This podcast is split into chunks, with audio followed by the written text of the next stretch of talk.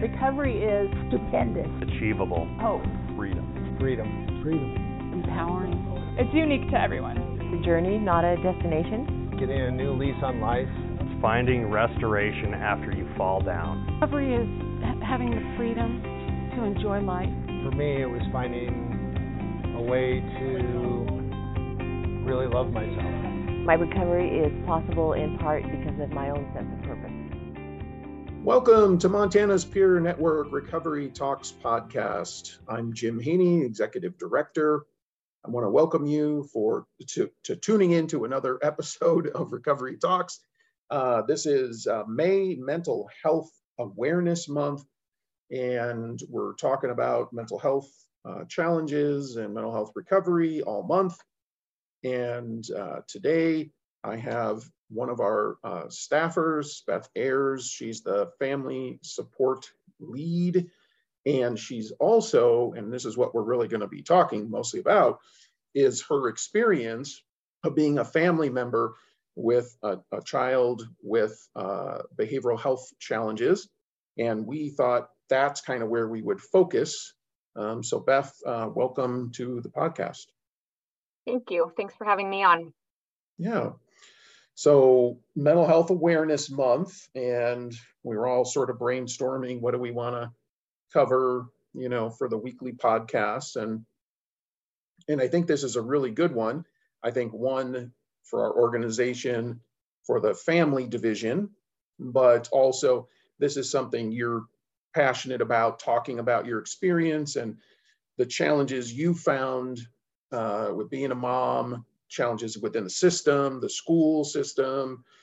Yeah, and I think this is just this is a good one because we've done other podcasts kind of talking about family support and so this one we said we're just going to zero in here. So again, want to say thanks. I think this is a good topic and uh, many of our listeners will probably be able to relate. Mm-hmm. So let's just start right at the beginning. I mean, what was it like, you know, when your child began having mental health challenges? What was that like as a mom? As a mom, I felt afraid. I felt like I didn't know what to do or how to handle that. Had it been a physical health issue, I would have known exactly what to do to go to the doctor, go to the hospital. Mm-hmm. But when it came to mental health, I really did not know who to turn to or where to get her help.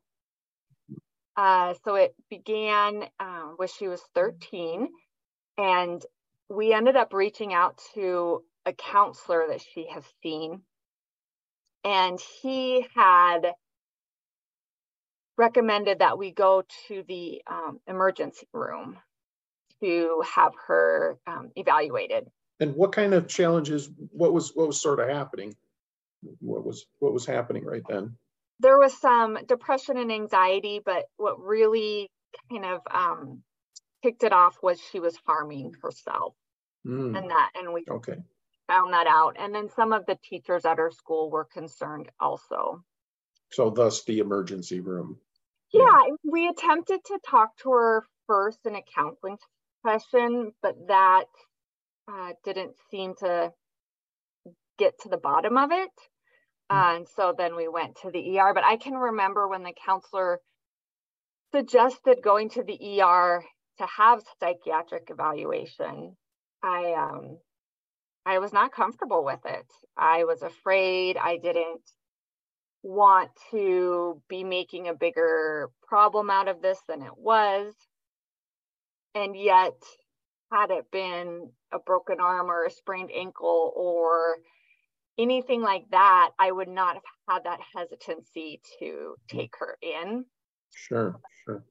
Yeah, and I wouldn't have. I also didn't really know who to turn to to talk to about it to get support or advice or help either. Mm-hmm, mm-hmm. I didn't know anyone that had a child that had been through this before. And did the counselor suggest anybody? Did the counselor, besides going to the ER, I mean, did they suggest anybody or? No, that was kind of the first um, step was to go to the ER and have an evaluation done. Mm-hmm. Also, I remember from that hospitalization, that first hospitalization, we were connected to a counselor for anxiety and depression. We were connected to a psychiatrist. Had we not gone through the hospital, I would not have known her to, to turn to, nor would we have gotten the appointments as quickly as we had either. So that is a lot of part of the challenge with the mental health is finding somebody who has the um, availability uh, for psychiatry or counseling. Right, because in Montana, we have a workforce shortage in healthcare, yeah. and we don't have enough, um, particularly psychiatrists, psychologists. We don't have enough in the state, and the waits can often be long. Yes. Yeah. Yes. I also think that with the mental health challenges, I blamed myself and I looked at, you know, what did I do wrong? What could I have done differently? How did we get to this place? Mm-hmm. Not really understanding that it isn't anything that I do or didn't do. It was, mm-hmm. you know, it, it, was a health issue. Mm-hmm. And so, and so that's that was your own challenge going on at the same time. Was yeah if my daughter was climbing in a tree and fell out of the tree and said her arm hurt, you know, then and I say, hey, you know, our daughter's arm hurts. We go to the emergency room and we get the arm looked at, get x-rays, see a doctor, you know, kind of the usual things we're we're used to. But now we're talking about self-harm, we're talking about depression, anxiety, and uh-huh. now that's a little bit different. You're having your own questions of your own self, it sounds like. Yeah, absolutely. Yeah.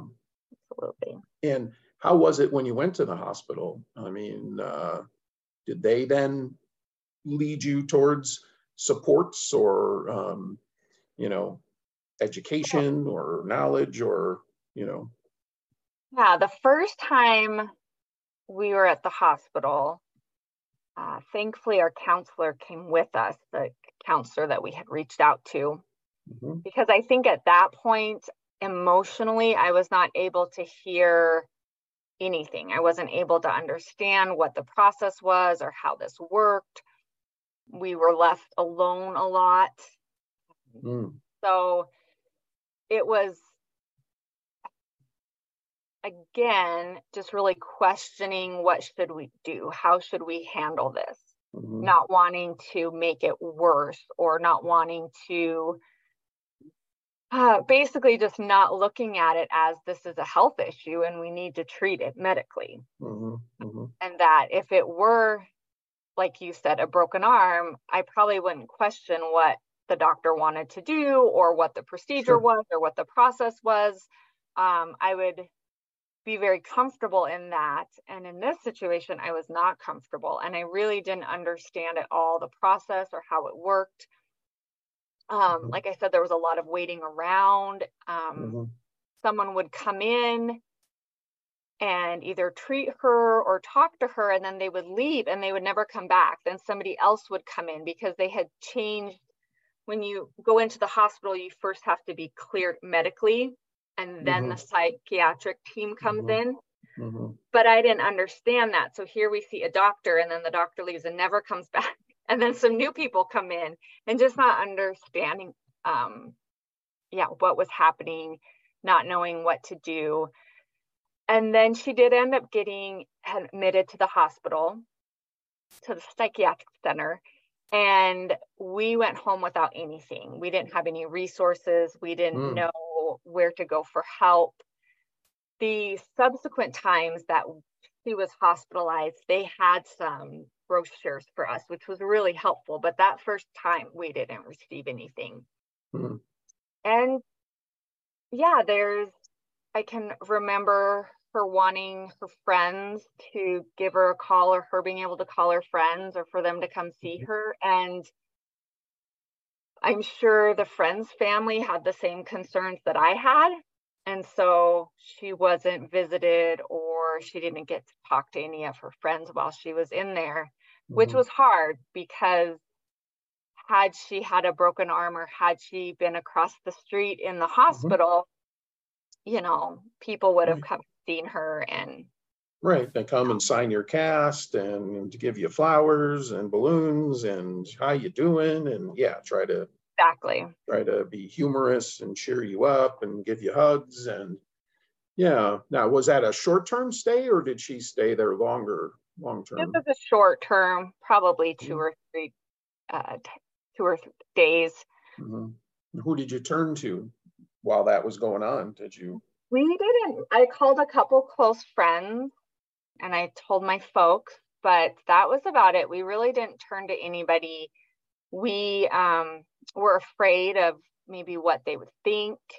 You know, behavioral health tends to be looked at as contagious or like you know that's that's the friend that's always going to get into trouble and we don't want our kids with that person mm. you know because their behavioral health mm. challenge is going to rub off on them mm-hmm. we really didn't tell anybody and i was also just very at that time too just really judging myself that i obviously didn't do things right i obviously was not a good parent mm-hmm. um, you know i have this child who's in the psychiatric center um, just a lot of yeah a lot of embarrassment and a lot of judgment.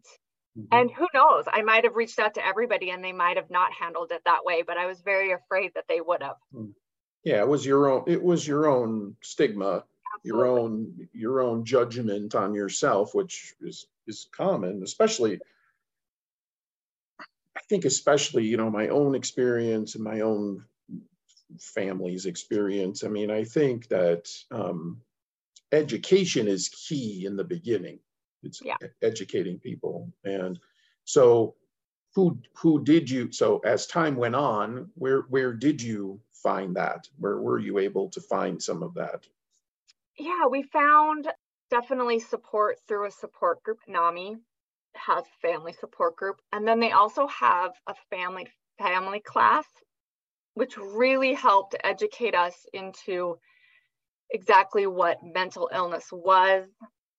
Um, again, just reiterating that it is a physical illness and that it wasn't choices. It wasn't that my daughter was making, you know, poor choices. It mm-hmm. was she had a mental illness that was, you know, physical and was affecting that.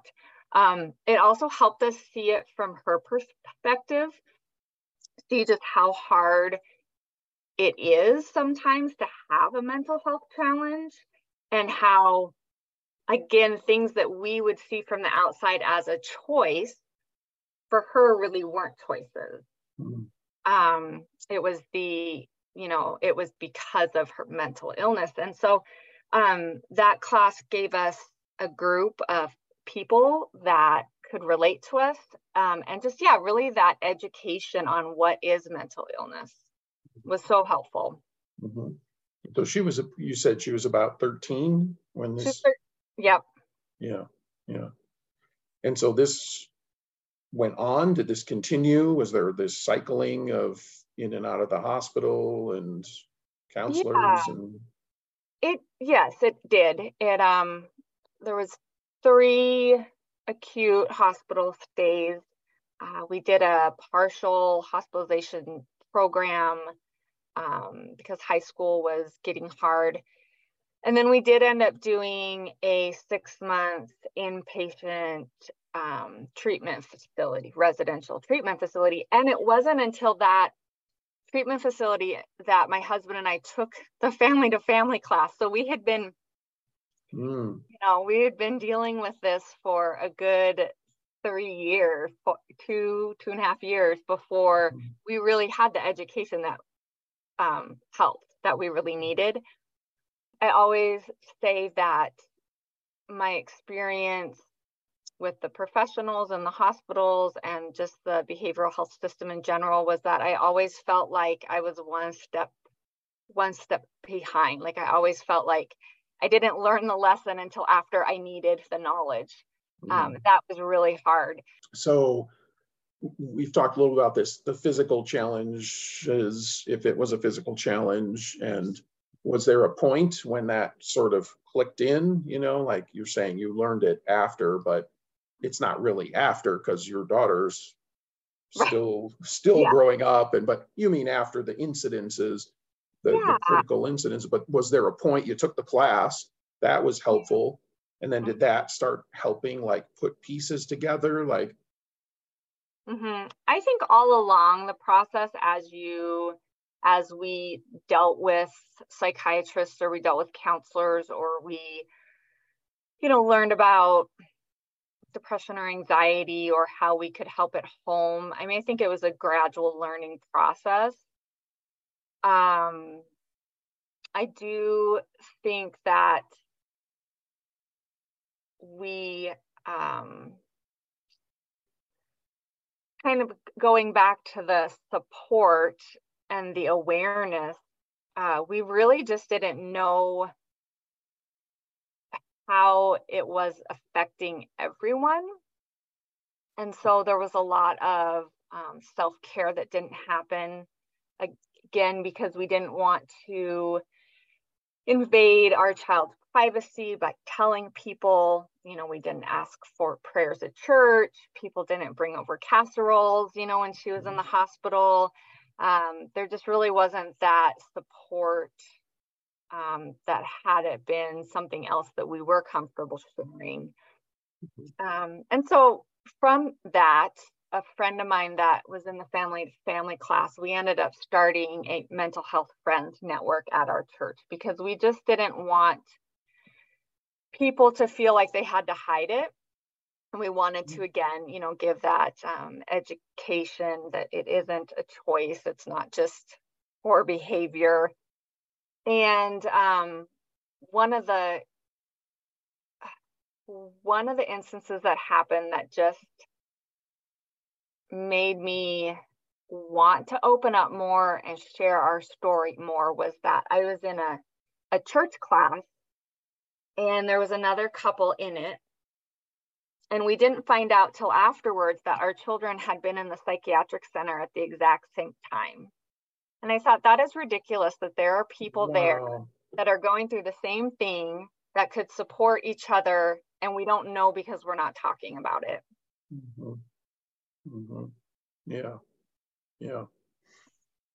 Yeah, the stigma that exists around mental health challenges, then there's the self-stigma and guilt and shame and and also the systems, the systems not connecting, not connecting the dots, right? And not not helping people, one family connect with another family instead they look at it as a transactional sort of thing and process one child process another child not realizing well there's two families there that could be Yeah. connected together yeah do you think that let's say when uh, your daughter was you know 13 i mean how do you think things might have been different if there was a family supporter there who, who got connected with you i mean how do you think that would have changed back then It would have been incredible.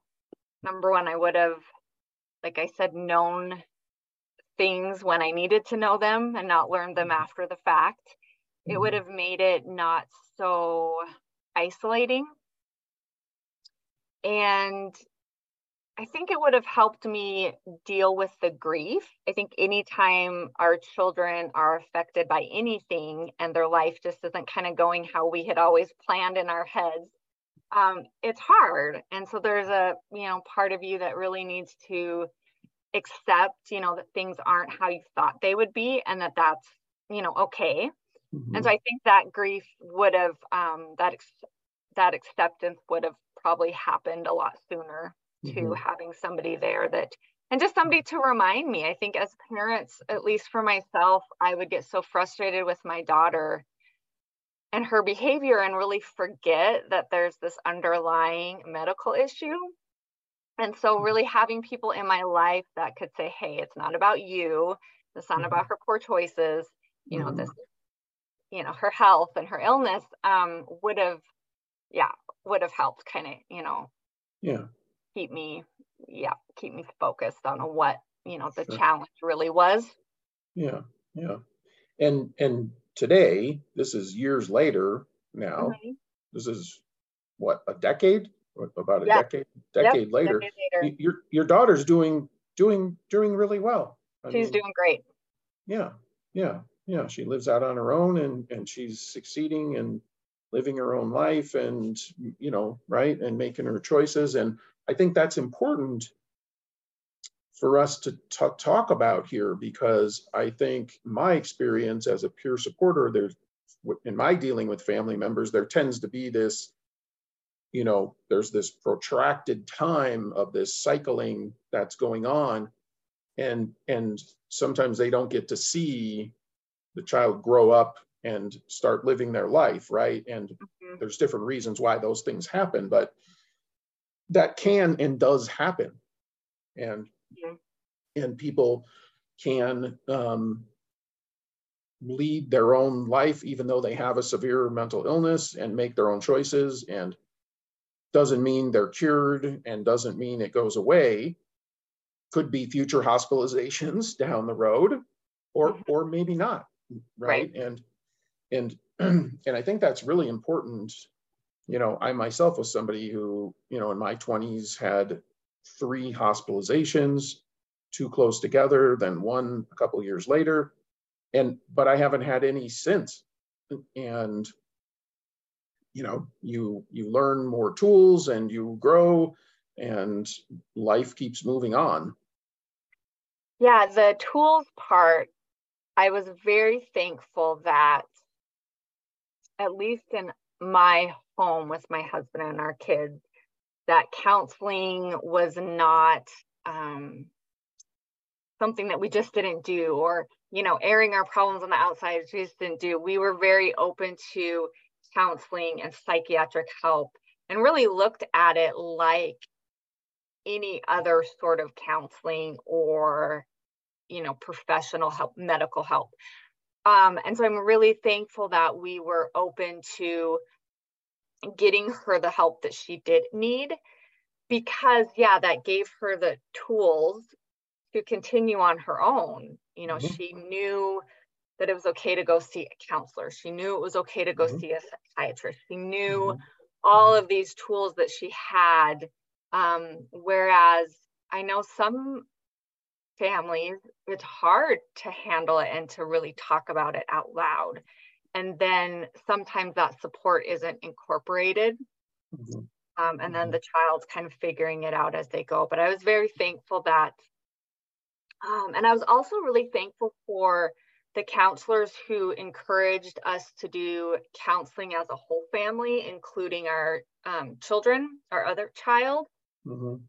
I think we try to protect our children so much and don't want to bring them into the problems and yet mental illness affects everybody in the home everybody in you know in the family. And Mhm. he was fairly young when all of this was happening. And so really i appreciated being open with him talking with him. And i hope that he grows up thinking of the psychiatric hospital like any other hospital. Mhm. Yeah, yeah, yeah, that's great. Yeah, I think family inclusion is really important and because everybody's impacted. I mean, that obviously for your son, that's that's his sibling, that's his sister. And so there's an impact there too. So yeah and we all can play a part in the recovery process or the healing process or mhm, you know the health journey Mhm. Um, yeah absolutely and like you pointed out too i mean a lot of this stuff was just my own stuff too that i had to work through Mhm. um it wasn't just all about her right, right, exactly, exactly. Yeah. Well, I I appreciate your openness and uh, you know your vulnerability in in talking about this, and I think it's really important, Beth, and uh, the work you're doing today as a family supporter. You know, you're taking that lived experience and now applying it, and you know, being the person you didn't have. You know, you get to be that person, and that's really powerful. You know. Um, you know, if we want to see real change in the world, we can't just identify the problems and point our fingers. We have to go do it and, you know, do what we can to change the system or offer, in this case, support to people and, just knowing that somebody else is there, that goes a long ways that somebody else has experienced it and just somebody to talk to. So, Yeah, um, exactly. yeah, yeah, yeah. I think it's great what you, what you're doing with the family support division and uh, and then at the children's clinic providing family support. I think it's it's vital. Yeah, there's something nice, and I'm sure everybody has something that they can relate to this, but it's nice when you just have to say a little bit about what's going on and the other person just gets it. You don't have to tell the Mhm. whole backstory. You don't have to tell all the things you've been through. You just have to say Right. a few things and you that other person just knows exactly where you're at. And that I think everyone is so helpful. Yeah, for Important. sure. Yeah. Mm. Well, for our listener, um, I want to uh, draw your attention to Mental Health Awareness Month. And uh, one of the wonderful places that you can go for lots of great information about mental health is uh, samhsa.gov and backslash mental health awareness month. And they have um, banners you can download, you can put on your social media page to help raise awareness. There's um, resources on here like the, the new crisis number, uh, 988. You need somebody to talk to. Um, there's also mental health awareness toolkit, how you can promote mental health awareness uh, either in your community, even just in your family, having a discussion about it. And then they also have listed a bunch of uh, events that go on throughout the month of May. Pretty much each week, they're having different events, uh, and these are virtual events that you can participate in. Uh, there's treatment resources, um, resources for families coping with mental health, behavioral health equity, uh, mental health myths and facts, and then just talking about mental health and how do we have those conversations. So Again, for you, the listener, this is samhsa.gov, Mental Health Awareness Month. It's a great website. They do a really good job every year. And uh, want to say thanks for tuning in. And thank you to you, Beth, for um, being vulnerable and coming on. I would also add that the National Federation Families has toolkits and banners and things on their site. And the week of the 7th through the 13th is actually mental Children's Mental Health Acceptance Week, moving beyond awareness to acceptance. So Nice. Very nice. Excellent. Yep. Well, thank you, Beth, and thank you to our listeners. Until next time, this is Jim Hajny in Recovery Talks. Recovery works and recovery is possible. Recovery works and recovery is possible. Recovery works. Recovery is possible. Recovery is possible. Recovery works and recovery is possible. Recovery works. And recovery is possible recovery works and recovery is possible. Recovery is possible.